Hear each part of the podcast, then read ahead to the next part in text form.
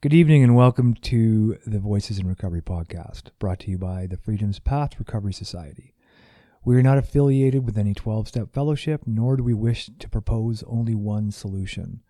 We understand how different solutions can greatly increase an individual's chance of survival. We hope to illuminate some of the recovery process by sharing as many human stories as we can. Why, you might ask? To show that we can and do build stable lives from a former state of chaos, desperation, and hopelessness. Our stories become our strength. Please remember that any and all opinions shared and heard are those of the individuals and not a reflection of Freedom's Path Recovery Society or any other entity. So regardless of how crappy or wonderful our opinions might be to you, they still remain opinions, nothing more. You might hear swearing, adult themes, and situations, as well as the tragedies humans face and walk through every day. It is not suitable for children unless they are accompanied by a parent or guardian or have the explicit permission of those individuals. Hello. Tonight is just me talking to you about stuff and things. And one of the things I want to talk about is the Pathway to Freedom group program, the group workshop that we put on free of charge to anyone interested in making some life-altering changes, and who maybe have had enough of what they're going through, whether it be chemical dependency or a mental health concern, or even just simply being alive and being human and trying to struggle our way through that. So this weekend, actually, the group is going on right now, and tomorrow will be the last day. And it's been an incredible group so far. What we do is we take the steps and we apply the steps to a multitude of issues that humans have. And in doing that, we are trying to illuminate, obviously, some of the challenges. But more importantly, from my perspective, is we try to illuminate the positive parts of recovery, even though there are times where it sure doesn't feel like it's positive, because there are times where we feel, those of us recovering from something, there are times where you feel like you just can't do it anymore, right? And to be honest with you, working in the group space is one of the things that's kept me doing this work, because I just see how impactful it is when people help each other. And that's what happens in a group. So one of the things that occurs with Pathways is really no different from many groups when people come together, is the group bonds. And when the group bonds together, that's when there is some serious, not only healing that I've found anyway, but a jumping off point for lots of people as to what direction to go in the next step, in the next phase of their recovery. We talk about pain management, things that come up while we're recovering, because many of us were self-medicating for so long that by the time we sobered up, we had no idea how broken we actually were. So when you get rid of the booze and the drugs, many of us over time just simply realize that we have done some damage to our bodies with some of the things we've done. And it's not always as a result of the actual consuming of a chemical. Oftentimes it's a result of consuming the chemical and then doing something incredibly stupid. And one of the things I think about when I think of being incredibly stupid and having very little to do with like the actual action of physically drinking or using a drug, was I used to look for work, like jobs that I could do that would allow me an outlet for my anger, right? So that I could do things like loss prevention. And here's the thing. When I was young, loss prevention seemed like a wonderful idea for me, because I got to run and chase and fight, get punched in the face, all that kind of stuff that I loved as a young man. And so take that to now, and I think it was probably the most absurd thing I've ever done in my life, was catch people. First of all, I caught people for stealing when I myself stole, right? So hypocrite, obviously. But when I look back, I just think all of the risks that I took in order to catch somebody for stealing is disproportionate to the act of stealing. That's all I can really say about that, right? Is that, But going through, say, a workshop like Pathways allows me to realize that that was not because I was drunk, because I was working. I was not drunk. I never drank when I went to work. I did morphine sometimes before going to work, but I never drank, right? So without any sort of chemical push, it didn't take much for me to just be like, okay, I'm just going to run out that door and jump in the back of that truck that's doing a grab and run, right? And the truth of the funny thing about it is that it wasn't just me. Like, we were all hooked into this, like, adrenaline dumping, quasi law enforcementing thing that we were all just kind of like running around. It gave some of us, to be honest with you, it gave me a license to fight. And for me, that was something that I really wanted when I was practicing, because I didn't want to go to jail. Like, I was terrified of losing my freedom, right? Like, the one thing that I've always been terrified of is losing my freedom, even when I was practicing. And so I found out right away, what I thought was the best direction for me to go in was to not be going back to getting, I wouldn't get another conditional sentence. Let's put it that way. So when they gave me a conditional sentence, it's not like they were going to give me another one. The next step for me was going to jail. So when I was deported and moved up here to Canada from Los Angeles area, I was at a turning point where I had to make some decisions as to what my life was going to be, right? And so when I made the decision to go back down to California and take care of my warrants that I had, I sucked it up and said, well, I don't know what's going to happen, but I got to go back and do this. And the whole purpose was so that I didn't have to go and continue that life of running, right? And so that was like a decision I made that was probably pretty reasonable. However, really, as time went on, I realized I was making those choices to do those jobs because I wanted an outlet for my fucking pain, right? I wanted another outlet so that I could, at the time, make other people hurt like I did. In some cases, not always, but some cases. And honestly, that's what I did to women as well. I didn't physically touch them or hurt them, but I absolutely emotionally, I was absolutely emotionally unavailable while telling people I was available, right? So I do all kinds of stupid shit, like ask a girl to marry me just because I don't want to, like, take a chance and being alone. Like, it's that kind of stupid shit. Like, and of course I also thought that I loved them. There was twice. It happened twice. Wait, three times. Yeah. It happened three times. All of the first one was about a child that I thought I was having. So, but it turned out that there was never any child. And this, I was a teenager. This individual kind of wanted to hold me down. So told me I was pregnant, or she was pregnant. She couldn't tell me I was pregnant. I wouldn't have bought it. I would have just said it was Taco Bell. Yeah. Are you pregnant? No, Taco Bell, man. I got cramps. So going through a program like Pathways allows individuals to actually become more comfortable talking about some of the stuff that's happened, right, in their life. And that's the hope, is to let that stuff have less power over us, right? And more like less power over our decision-making. You know, when I put the program together, I was off work. I had published a couple of books, so I had some money, and then I could take a year off and just kind of, I didn't have a lot of money. I just had enough that it convinced myself I didn't have to work. But let me tell you, I needed to work pretty quick when all that money ran out, right? And so I took a year off, and I kept going to meetings, and I kept feeling like I was missing something, right? So I had to start thinking about what it was that I was missing. And what it was it's not AA was missing anything, or NA, or any of the other fellowships. They weren't missing anything. It was simply that what I wanted was more, right? So it wasn't that anything is missing, but they have specific. So AA has specific about drinking, and NA about narcotics, and CA about cocaine, and all these different things, right?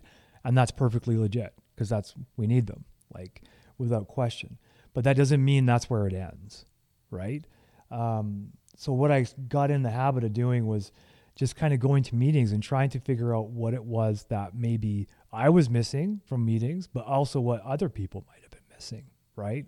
And so oftentimes, this is just one example of things. So it's not just one thing that started Pathway to Freedom, leading into Freedom's Path Recovery Society.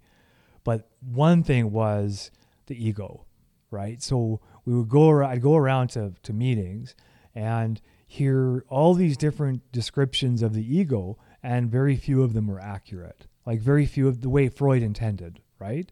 So very few of these descriptions were accurate. And don't get me wrong, I don't even know if science today supports Freud's claim of us having an ego. I have no idea. Like, so if you're out there and you're hearing this, like look it up, because I'd be interested to find out if the community of psychiatrists or mental health professionals, I don't even know what the actual status of that stuff is anymore, right?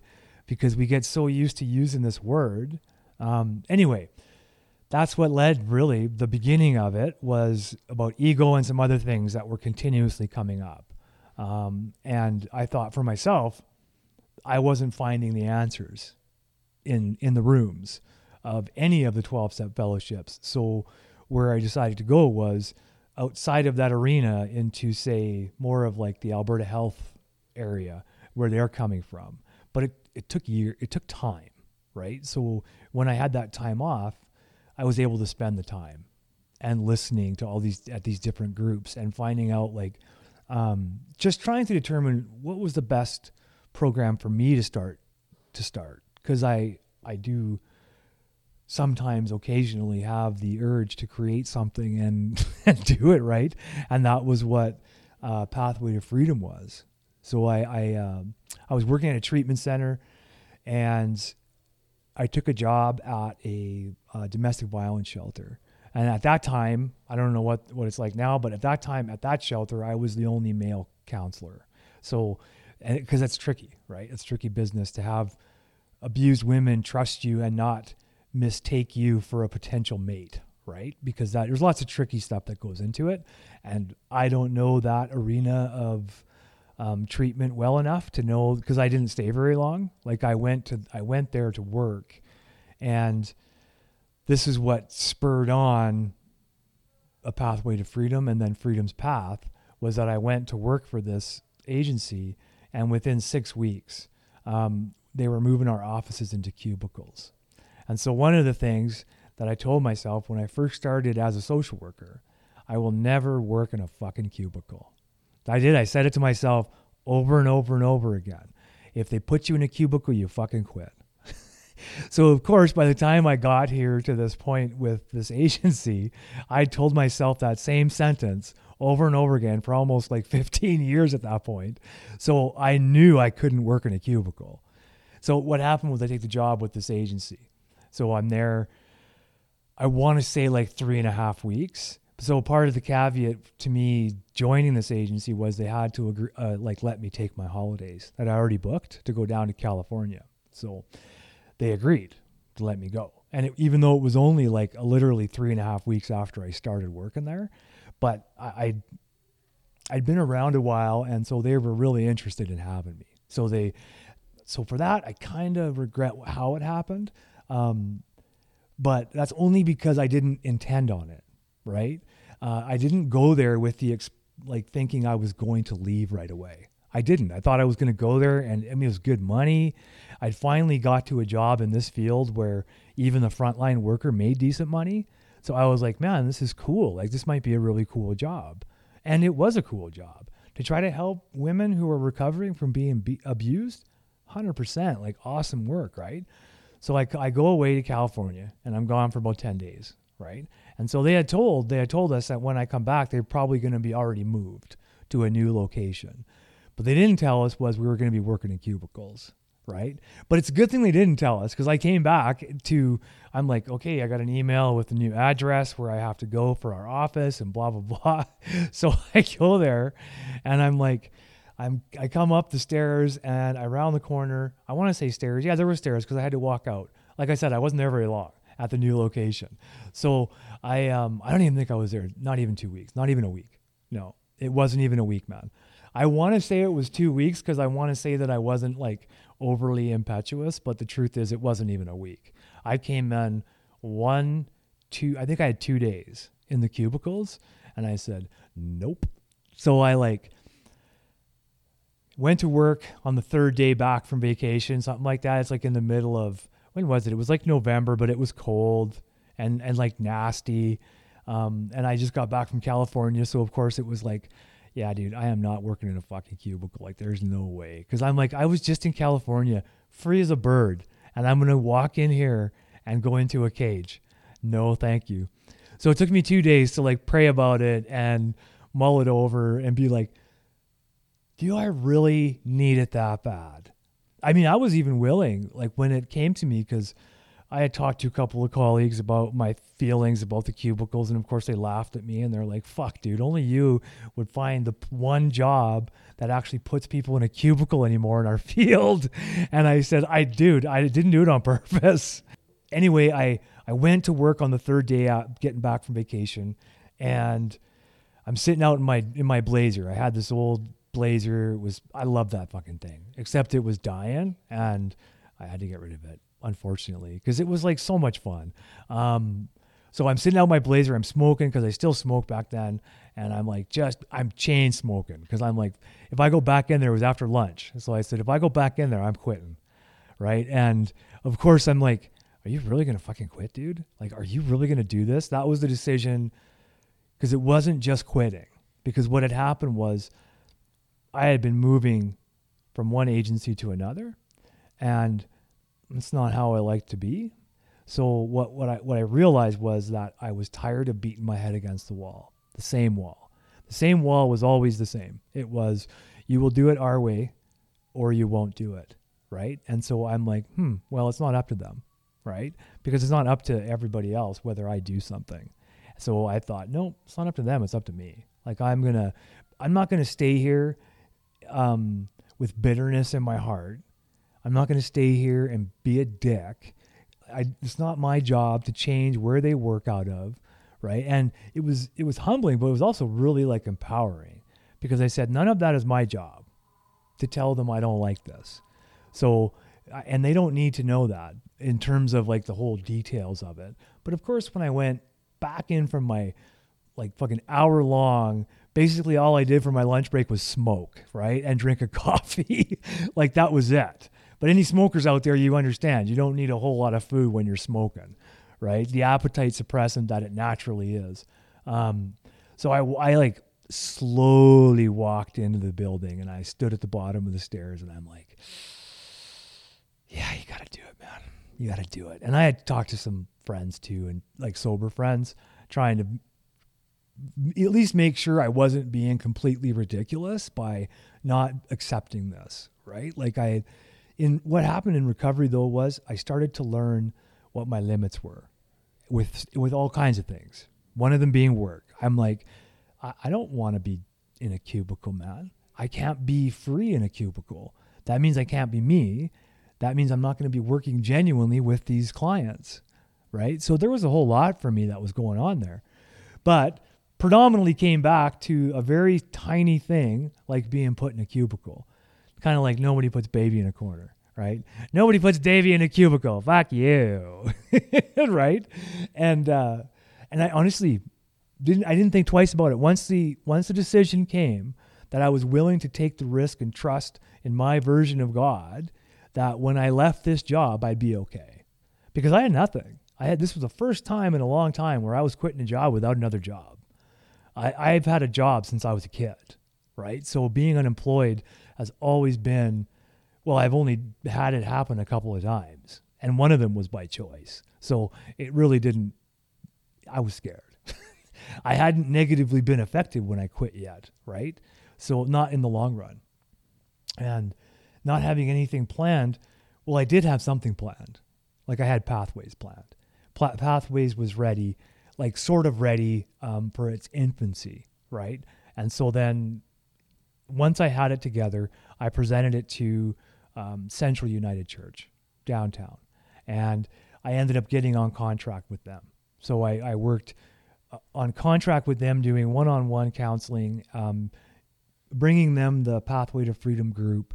And then from there, their recovery ministry there blossomed into more options available, right? So because the recovery ministry there is like 25 years old versus the one here at Wild Rose, which is about a year and a half old, something like that. Maybe a year and 4 months. Yeah, because it was May. I walked in there to this place, and the manager, like, for some reason, I don't even know why both managers were there that day. They just happened to be. But I walked in and I said to my direct manager, I said, I need to talk to you for a minute, if that's okay. And she said, she goes, yeah, sure. And I think she goes, is it okay if we talk about it in front of the other boss, her boss, right? And I said, yeah, that's fine. She'll find out anyway, all right? So they said, okay, what's going on, Dave? We sat down, and I said, I got to quit. And, oh my God, the manager who hired me was my immediate supervisor. She just looked at me like, are you fucking kidding? Because they're like, well, the amount of shit they must have went through to get a guy to come to work there must have been like kind of heavy. Like they must have had to do some talking, because she was pretty upset, right? And she said, are you like, you sure you don't want to give notice? And I said, you don't have to give notice to me if you fire me within 3 months. Why would I give you notice? And then she was like, whoa. And I said, yeah, this is the trouble with sometimes with employers, is that you think that I'm at your control. And the difference is that I'm not. I'm not going to wait for you to decide. I don't have to. I can decide for myself. I'm a grown man, and that I can leave. Now, I had this discussion with a colleague, not the manager, but everything leads into another, because going from that office where they were just like super pissed, right? Because I told them the truth. I said, look, you don't have to give me notice. I didn't even know yesterday. I didn't know what I was going to do last night. I didn't know until this afternoon at lunch. And I was honest. I said, look, I sat in the car and I deliberated what I was going to do with my career, and I didn't even tell them it was because of the cubicles, because nothing they can do about that, right? They don't need to know that shit. The other people were fine with it, so none of my business. So I just simply said, because I wanted to do Pathways, really what I wanted to do was my own thing. And so I told her that. I said, it's time for me to go and do my own thing, you know, because I've been tired of beating my head up against the wall. Every place I'd worked for other people, except for a couple of like instances, were basically me just jamming my head up against the wall, going like, I guess I'll just keep fucking doing this shit till I'm dead, right? Until Pathways came along, and I got to start interacting with humans in the very genuine way that I was hoping to. And of course, the response of that was pretty fucking good, right? Like, it was because I finally was able to do things in a way that I felt was parallel to my belief in God and my practice of spirituality and all those things. And I say God, but I just mean like a creative intelligence. I'm not talking about a dude with a white beard and a white robe on a cloud, or any other dude for that matter, or any woman for that matter, because I believe God's bigger than that, right? So I don't know what we would call it besides the word God. I mean, whatever you want. You can call it whatever you want. I don't care. That's what I call it, because it's easy for me to remember, you know. So anyway, I went through that process, and developing Pathways, actually, it took me a month to put it all together. Once I had the ability to work and not have to go show up at a cubicle for 10 hours a day, yeah, once I had the ability to focus on it, it took about a month. And the first Pathways program was January of 2012, right? So it's almost 7 years old. Yeah, I always get tied up in the time frame, because my drunk brain still operates on like no idea what time and space are. So it was 2012, January 2012 was the first one. And this weekend is, well, I can't even remember how many it is now. So I didn't write down the numbers, but for that long, we've been doing it. And it's an open group, and it's free, right? So basically what we go through is recovery process. We talk about how the steps can apply to real life, how we can utilize those things to like be okay. And then we talk about all kinds of strategies to continually get better versus just stay the same kind of thing. So, I always appreciate being able to do it. Like, I feel so full of like gratitude and energy and all that kind of stuff. And it's evident because this morning when I woke up, so I broke my back a few years ago. And so I have to deal with some of the side effects of 3 back surgeries. Oftentimes that just means like a pain out of the blue. So this past year, this is the second time this morning I woke up with a complete and utter like cramp, spasm, and pain in my upper back. So my lower back, lower third of my spine is caged by metal, and there's rods fusing into my vertebrae. I have no discs down there. So what they told me, and this makes sense to me, even though I'm not a doctor, but they said the levels above your, because I have a 3-level fusion into my pelvis. So they said the levels above your fusion are going to have to work harder. Sometimes you may get like problems with your upper back, right? Or your mid back or whatever. And so, oh my goodness, last December, it was the 30th. We were going up to see Heather's family in Red Deer, and I woke up and couldn't get out of bed. Like, I just, out of the blue, I hadn't been like overworking, or it was stress, but there wasn't as much going on as there usually is, right? But that at that time I found out the day before. That's right. That's what it was. I found out the day before that a pretty good friend of mine had overdosed, and he was sober for a few years. And so that just kind of hit me, and I didn't even get a chance to really like process it because we had to go up to Red Deer and go be around family and stuff. I think it was the night before is when I found out. And then by the morning when I woke up, I couldn't get out of bed. And so it was the first time Heather had seen me like literally contract into a fetus, right? Where I absolutely could not move, because my back had seized up completely from the middle to the neck. I couldn't move. I was just like in paralyzing pain. And then it just took a few minutes. I had to slowly like straighten my body out, which is not pleasant when you're in fucking pain. But you know, it took the time it took. And so that happens that used to happen more often. This was the second time this year. So it's progress, right? But I still, the group gives me so much energy. I woke up and I could barely fucking move. And I said, okay, we're just going to like take this one step at a time. Just like the group, you're going to go to the bathroom, you're going to shower, you're just going to do it as slowly as you have to do it. And you're just going to do it. And then, so that's how much energy I get from coming and sharing in the journey with people, is because normally I would have had to have taken the day, right? And the interesting thing is my dad, like, we had the perfect storm for me to go home after group, right? Because my dad had sent me a message, and he didn't even know that my back was hurting. He just said, why don't you just take tonight off from church? And I was like, maybe I will take the night off from church, because other things had happened too. Like I was telling you earlier, tonight's guests, they're struggling. So what are you going to do? Of course, my only concern about that is their health and their welfare. But of course, it also meant I had an out, right? So I had this big out. If I wanted to go home, I could have.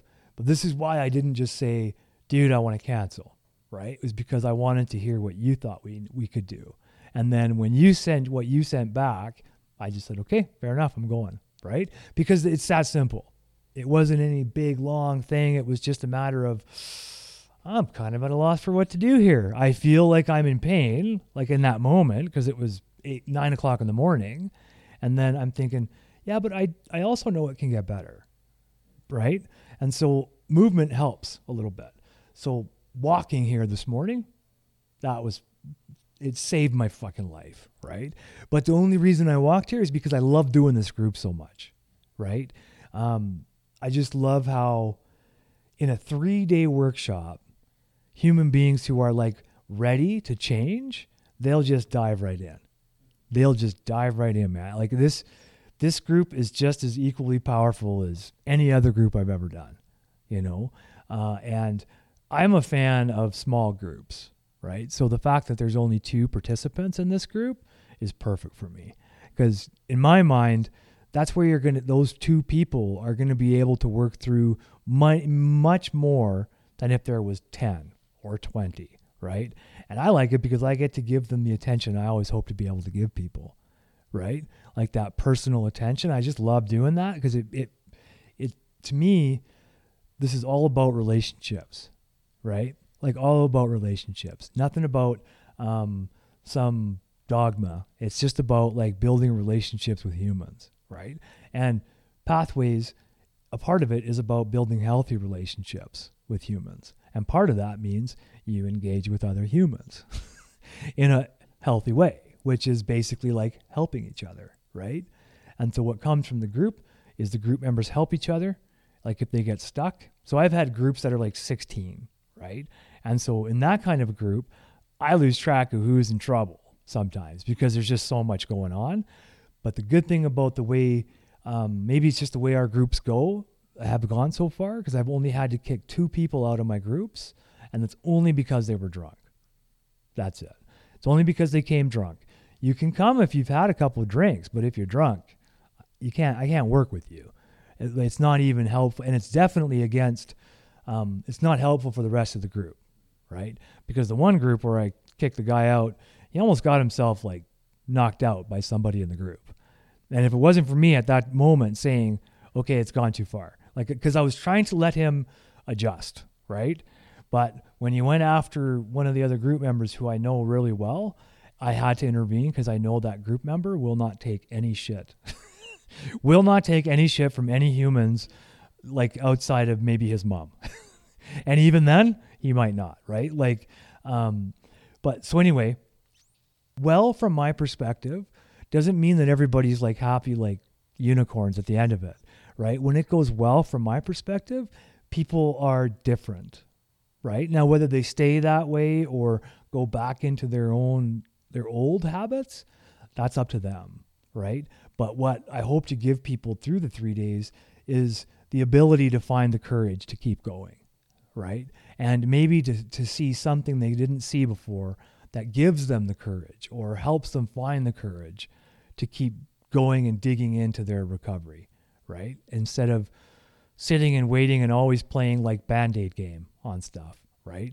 We can, if we engage in the process more deeply, we can get away from just putting Band-Aids on shit. We can start actually healing, you know? And you know what? The truth is, this is not a replacement for any other programming. This is an addition, right? That's the way I look at it.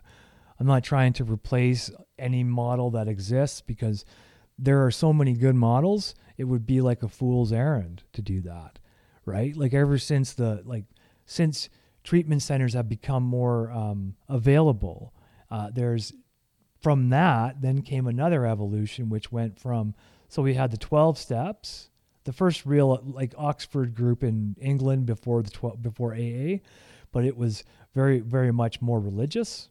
So AA was a little bit more of a milder version in terms of that. Obviously, that's summarizing the history of AA, and I'm not trying to lock it up into a tiny little ball because you know who is, you know who can be really like defensive about their book and about their program? AA. Any of those groups, right? So there's not all people in those groups, but there's always going to be some people who take it on as their charge to protect the sanctity of whatever it is that they're protecting.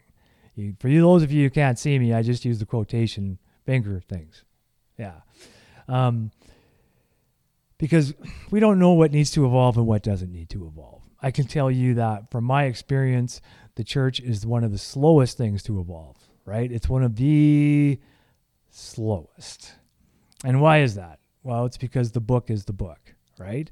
And don't get me wrong, there's lots of offshoots from the original scrolls of Christ, right? There's lots of different religions that are a little bit more moderate maybe. And as time goes on, I think religion's going to either continue to evolve or it'll just simply die away, right? And that's not because I don't believe in God. I believe in God wholeheartedly. The dogma of religion is like other people's thinking, and we're monitoring our lives based on that. Other people who weren't alive, who would never have been able to imagine a smartphone, okay? So they couldn't imagine it because it wasn't available and because our brains weren't advanced enough at that time, obviously, to figure it out. Because it's not like the resources weren't here on this planet, right? They were. We just weren't in a position to find it. So as those things change, how could religion not change? I think it would have to. That's just my opinion. Again, this is all opinion. And I'm not speaking for anybody when I say that. I just think, like, as a Christian, one of the things that, like, makes me, well, that hurts me a little bit, to be honest, if it hurts my heart, is that Christianity has messed it up so bad, right? Because the truth is, Jesus was a human. He was a person on this earth. People know that. Like, other religions identify Jesus as a person who existed, right? But he, like that, I don't understand when people say, what would Jesus do? And then they judge. And I think that's not what Jesus would do, man. Like, that person was not that person. He was the image of Buddha. Jesus was the image of Muhammad. Jesus, these are the people of those particular belief structures. That's what they encountered, right? I don't know. I'm a big fan of, like, using all the information you possibly can to live your best life, right? I mean, that's what recovery is. I want to take whatever I can and learn how to live my best life, you know, whatever that looks like for people. It's going to be different for you, different for me, right? Like, that we don't like the same stuff all the time. There might be some things we're very, like, close on, of course, but are we going to like all the same things? Probably not. Why would we with religion? Why would we just all of a sudden stop being fucking human and be like, no, I'm going to go ahead and suspend my humanity because I want to deal with this unicorn. Right? I want to deal with the searching for the unicorn bullshit. Fuck, man. And don't get me wrong, I was raised in the church. Like, my dad's a minister. I work in a church. There's something about the church that I love. And what it is that it's a hospital, right? It's supposed to be. This was supposed to be a hospital for people who were sick and broken and brokenhearted and suffering, right? I think we're trying to turn it into that again, because it was one at one point. I believe it was. Charity basically didn't exist before that, before some religion, right? I'm not saying that it was Christianity. I mean, it could have been, however long Buddhism has been around, much longer than Christianity.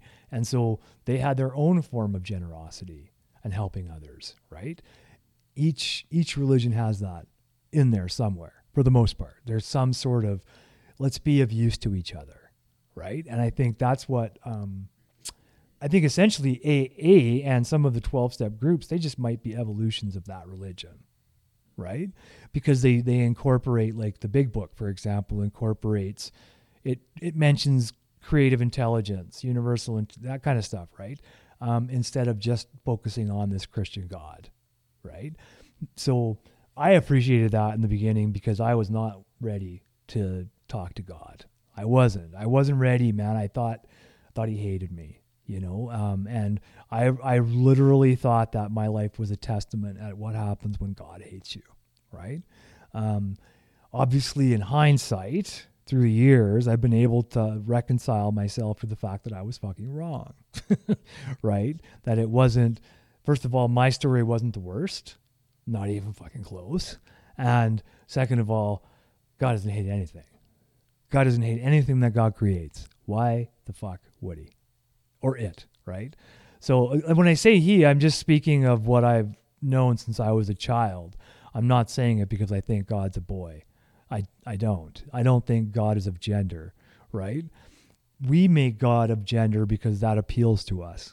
That's my opinion, again. Right, is whenever I was in trouble, I appealed to God as a father. So therefore he looked like a person, right? right? However, as this experience of being human and being sober unravels, I don't think so. I think less and less, right? And the funny thing is, and maybe I'll switch topics after this, but whatever. I may not. The funny thing is that when I work with a couple of atheists, and so they're both wonderful humans, like wonderful humans. But one of them, I was encouraged. I only see him occasionally. Like he's one of my off again, on again clients, but I always get a kick out of talking to him because it keeps me on my toes. And I like that. But now I can't remember where I was going to go with that, dude. Seriously. Like my brain's like garbage. Religion. What's that? Yeah. He's an atheist. Oh yeah. Talking to me about, Carl Sagan's The Cosmos. So this is going to be like, I'm admitting some of my ignorance here and how I have spent a good portion of my life hiding my head in the sand because first of all, I'd heard of Carl Sagan's Cosmos, but of course I put all of that stuff out of my mind. I don't know why. I have no reason for it. I just did. I didn't pursue any of that information once I left school. Even when I was in school, I tried to avoid it. I don't know why. Probably because I wasn't ready, right? So anyway, a couple years ago, I watched the whole thing on YouTube, Carl Sagan's The Cosmos. And there's a couple things throughout the whole the series that stick with me. One was the way he looked up at the sky. So if you ever get a chance to watch it, the way he looks up at the sky is with such admiration and love and like wonder, right? And I think she got goosebumps. I think that's what happens when we look at the sky is we get that sense of wonder. So we start to put together a story. Now, Carl Sagan, when he put together the story, he had a lot more information than when the first Christian put it into a story, right? So we have a totally different environment where now, so what I remember vividly is when I close my eyes sometimes and I'm thinking about it, I just remember the look on Carl's face when he looked up to space. That's the same look I get when I pray to God. So I could recognize that. So he goes, well, what do you think now? After I was done watching it. And I said, oh man, you were right. You were right. I was wrong about God. God is so much bigger than what I thought. And he just fucking looked at me and he's like, really? I said, dude, I can't help it, man. It's just how I felt watching it. I felt like you had encouraged me to open this door, and I'm glad you did because I learned so much and I realized that not only is there a God, but he's big enough for Carl Sagan to look for, right? Because, and then I told him what had happened and he goes, fuck, I never would have looked at it like that. And I said, well, that's just how I have to look at it because that's what happened when I watched it. I said, I wanted to give it an honest shake because I'd never done that before. And so wanting to figure this stuff out and learn and start to maybe learn how to think a little bit differently than I had been. Because obviously I want to keep evolving, right? Just like any book I hope evolves, I want to keep evolving. I don't want to stop learning. You know, I want to, whenever I go somewhere to engage with people, I want to hear them, you know, I want to get to know, I want to get to know what makes them tick and stuff, man. But anyway, that was my experience with the Cosmos. And I really like that because even just talking about the story, I feel warm thinking about him when he's looking to the stars, eh? Because you could tell he loved it, you know, and that he found his passion and his gifts, right? And that's pretty fucking cool, man. You know, I love seeing people fucking happy. I love it. I love seeing people in love and not just with a person, but I mean like in general, when people carry themselves with love, I just fucking love that, man. Like it's such a cool thing to see, you know, even when people are potentially being dicks and people give them love back. I just love seeing that, you know, I see it all the time when I work with the police, right? Is that there's people always trying to egg them on.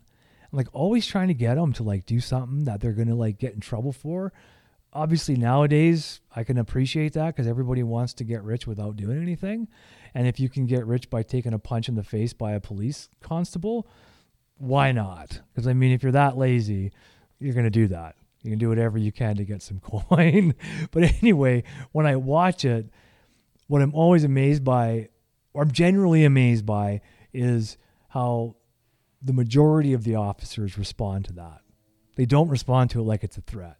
They respond to it like it's an opportunity to like meet you at your level and joke with you. Like, cause they're human, right? So it's kind of like, they fight all that bullshit with kindness for the most part. Obviously, if you take a swing at a cop, you're going to get the shit kicked out of you. I'm not going to lie to you. Chances are pretty good you're going to be in trouble, right?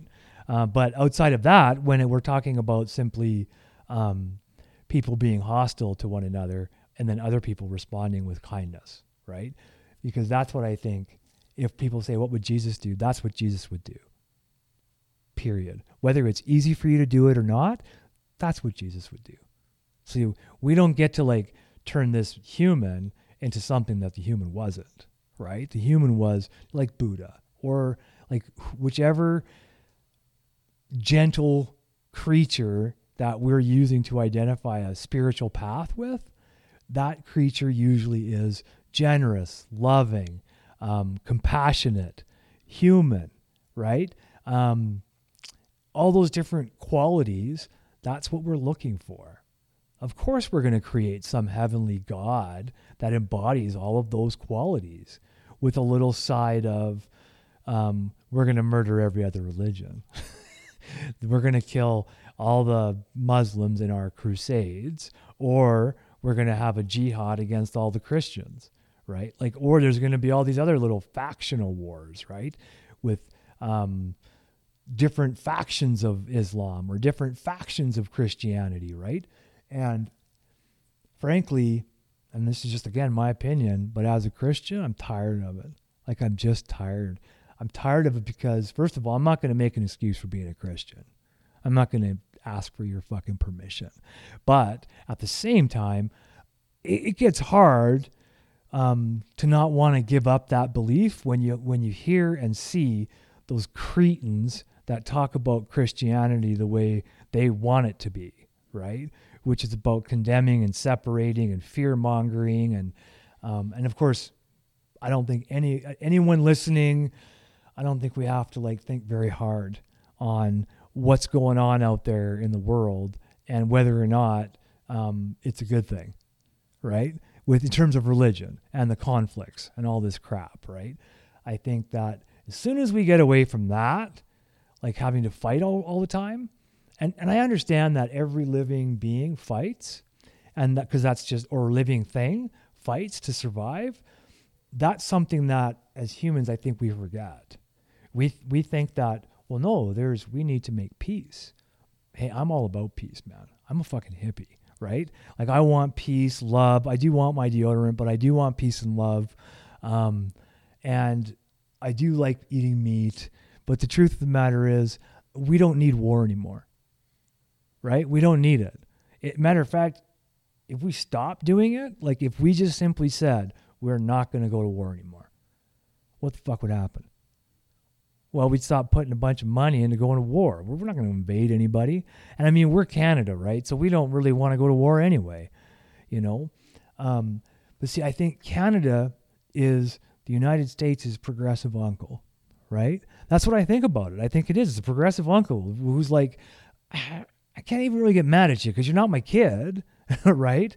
But I don't understand what the fuck you're doing, right? So we're like Canada's like the progressive uncle. We're like just a little bit more progressive. Not a lot, just a little bit, right? We don't have to fight about everything. And honestly, I'm a dual citizen, right? So that progression in Canada, that's why I stay, to be honest. Like I could go back down south and do some different like training to be able to work down there again, because I'm a dual citizen. But the truth is, man, I've been here for like over 20 years and I'm not going back down there. And the reason I'm not going back down there is because there's absolutely besides some of my friends that are still living in California, there's like no reason to go back down there, you know? And that's kind of sad. Well, I used to miss it, right? Like, and I still miss it. I miss the ocean all the time, because I was basically, I don't know, my mom and dad basically put us in water from the time we were like infants. So I'm always going to associate living with the water. But of course, we do have an ocean in Canada as well. And so I could always go to our coast, right? And still be inside this place that I feel like Canada has the opportunity to just continually get better, right? Like better and better. And don't get me wrong, I'm not talking about like Trudeau or politics or anything like that. I just mean as our people, right? Because in my mind, Trump, Trudeau, Kim Jong, whoever, right? I can't remember. It's Un, right? Yeah. Whoever's in charge, wherever they are, it's not up to them, right? But we keep giving up everything about us, just like I was doing for bosses for so long. I would just, nope, I'm here, so I have to just do everything that I'm told, think what I'm supposed to think, and have no issues with whatsoever. Well, it didn't take very long for that to wear off. It only took about 36 years, right, for me to be tired of living in someone else's like way of thinking. And I think more and more people today are doing what they want, right? Are doing what they feel called to do, whatever that is. Whether it's selling crocheted blankets on the internet, whatever it is, people are now able to access ways of actually making a living, potentially doing it. And I think that's awesome. I think it's fantastic. I would like to see all of us doing what we love. I think we would fight less. I think we would be less miserable. We'd have much less conflict, because we wouldn't be in so much conflict with ourselves, right? And then from when I was working with other agencies and stuff like that, the work was fantastic they were doing. So when I say that I just couldn't beat my head up against the wall anymore, it's not because I thought they were bad. It's just because they were doing their thing and I needed to go do my thing. That's all, right? I don't hold any grudges against anyone, because this process of like recovery and growing is going to uncover all kinds of stuff that I didn't know last year. Yeah. If you'd asked me like 10 years ago what recovery was like, I would have given you a very limited answer, because I was hoping it was limited. I was hoping that I wouldn't grow too much. I was hoping that things wouldn't change too much, even though I desperately needed things to change. I was also clinging to holding on to those things, right? Because they were safe. Like it was safe to behave the way I had behaved, right? Because I'd never had to do anything different until some sort of, I'm going to say, cosmic intervention, whatever. People can make with it what they want. But it was like divine intervention, whatever. It caused a psychic shift in my head, like another shift that said, yeah, something's got to shift, man. Something's got to change, or you're going to drink, right? Because I was promiscuous. I was lying, cheating, stealing, not stealing money, but stealing time from people, and just basically being selfish, just the way I was when I was drinking, only now I didn't have like an outlet, like I couldn't drink, right? It was about 4 years in, I made a decision I was going to do the work instead of quit and go back out. And that was because someone said something. They had no idea what I was thinking of doing. They just simply said something to me at a meeting. And this is these little things that remind me that, yeah, in fact, there is God, right? Is because I'm sitting in this meeting and I got like, I've been going through stuff. I did some stuff to a lady, lying and dishonesty and stuff, and using her and manipulating to get what I wanted out of it. But it was so severe at that moment when it happened. I had never felt the repercussions of it before, like I did that time. And so that was, for me, that was it. 'Cause I was about to go out and I said, nope, I better fucking do the work. 'Cause if I go out, I'm dead. So, then this program, the AA, the NA, all these 12-step programs started to make more sense to me when I obviously was not fighting them all the time. Because when you're resisting, you're not learning. You're just fucking saying no, right? Like, it's just, I'm not hearing you. So why are you talking? Right? And like, I guess I'll just finish talking about pathways, man, and Freedom's Path, if that's okay. Because I don't have time to get into like legalization of marijuana. Like, I will save that for another time. Because I'd rather discuss that with other people. And the reason is because, of course, I have my opinions of it, but my opinions are like, I don't know. I just want people to be alive. So that's what my opinions are based on, right? I don't need people to be sober in my definition. I just want people to be alive. That's it. I don't care how sober you are or aren't. I just, if there's something that's helping you survive, you know, then that's what I'm going to be for. But of course, trying to get to a place where we don't have to punish ourselves for the pain that we were already in, right? And that's really what addiction is just pain. It begins and ends with pain. And I think it was Eckhart Tolle that said that originally, where I heard it. I just can't quite remember. So if it is Eckhart Tolle, good. If not, I don't know, Bob or whoever said it, I'm sorry. Because it could have been somebody in one of the places I go to that said it, and I just can't remember.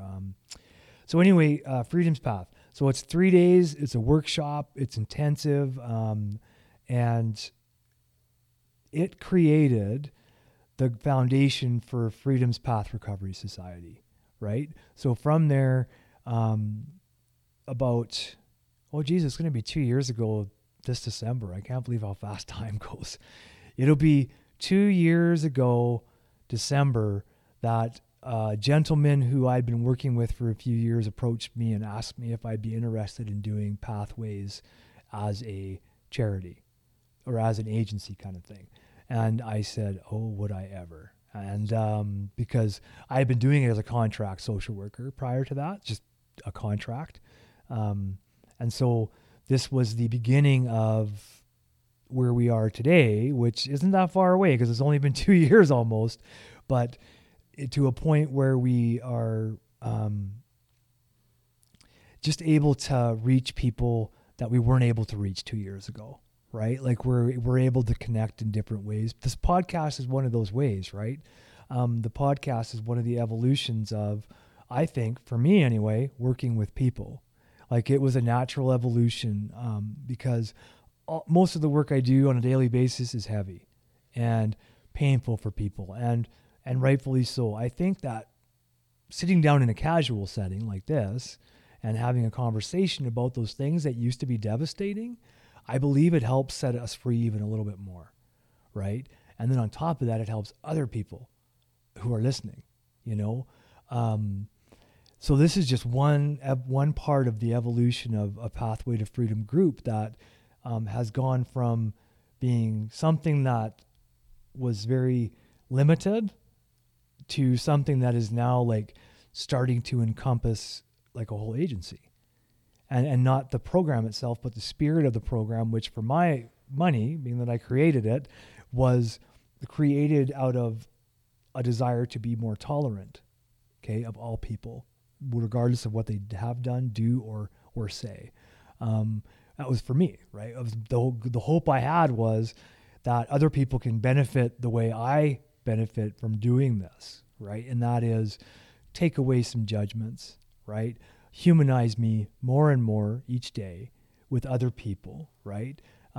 Because see, sometimes in my profession, if you're as an alcoholic or an addict in a profession like mine or similar in some way where you're working with humans every day, some of us think that we're in a different position, right? So some of my colleagues who are also in recovery, they can now.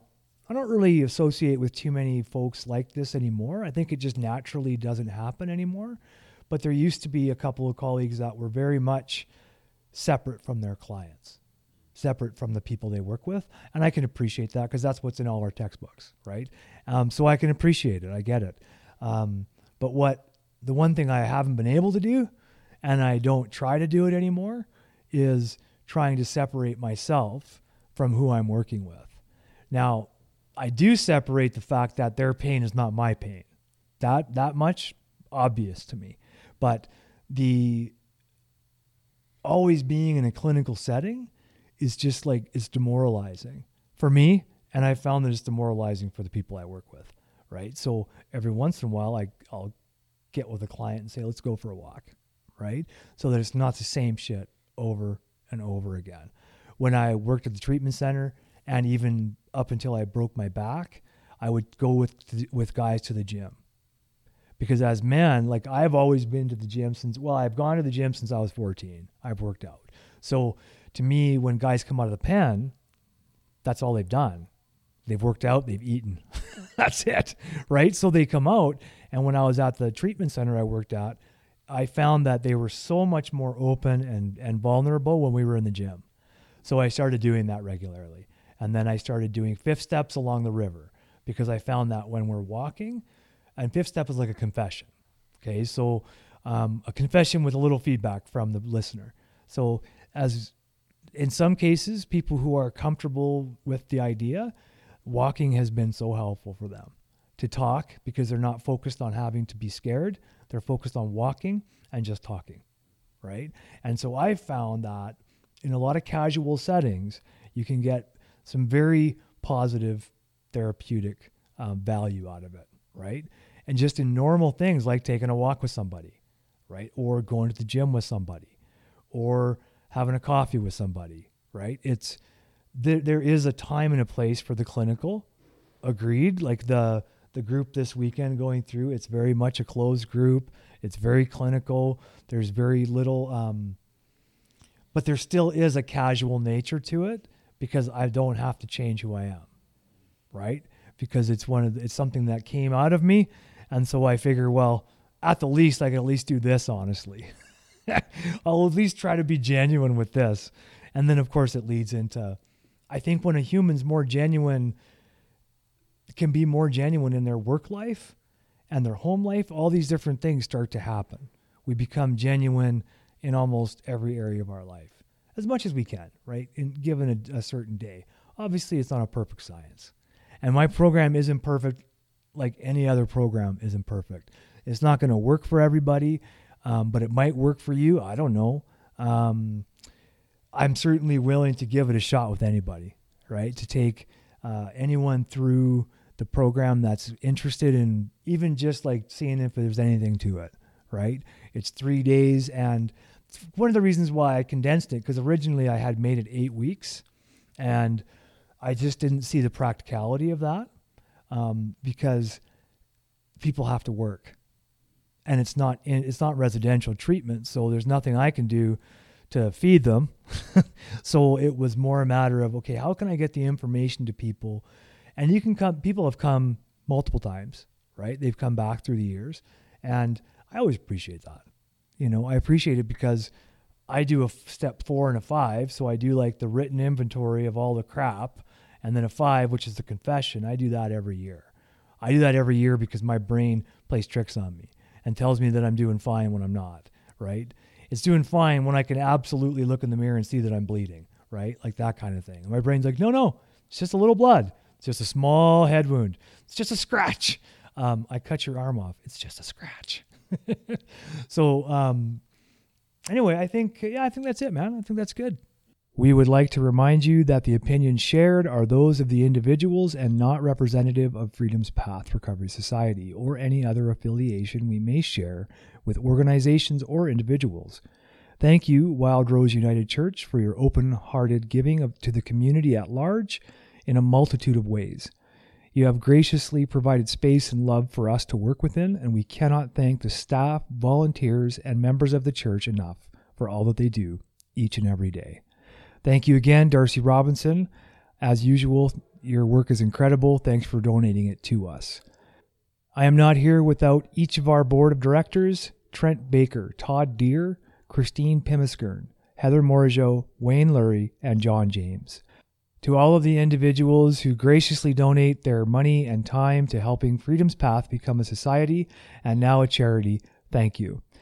Who is Freedom's Path? We work directly with individuals and families struggling and suffering with addiction of all types, mental illness, codependency, and a multitude of difficulties humans bring forward as they attempt to make life-altering changes.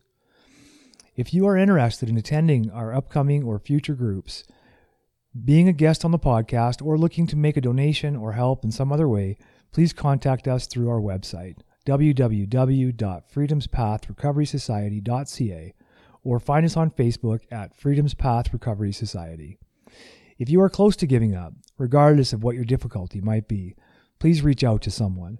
You can always give up tomorrow, or maybe you won't have to. To anyone listening, imagine that your voice might be the only one someone hears inside their darkness. What is it you would like to say? As for me, I'm David Lurie, and I wish you all the best, wherever you are. Be safe and try to have some fun, because our time here is quite limited after all.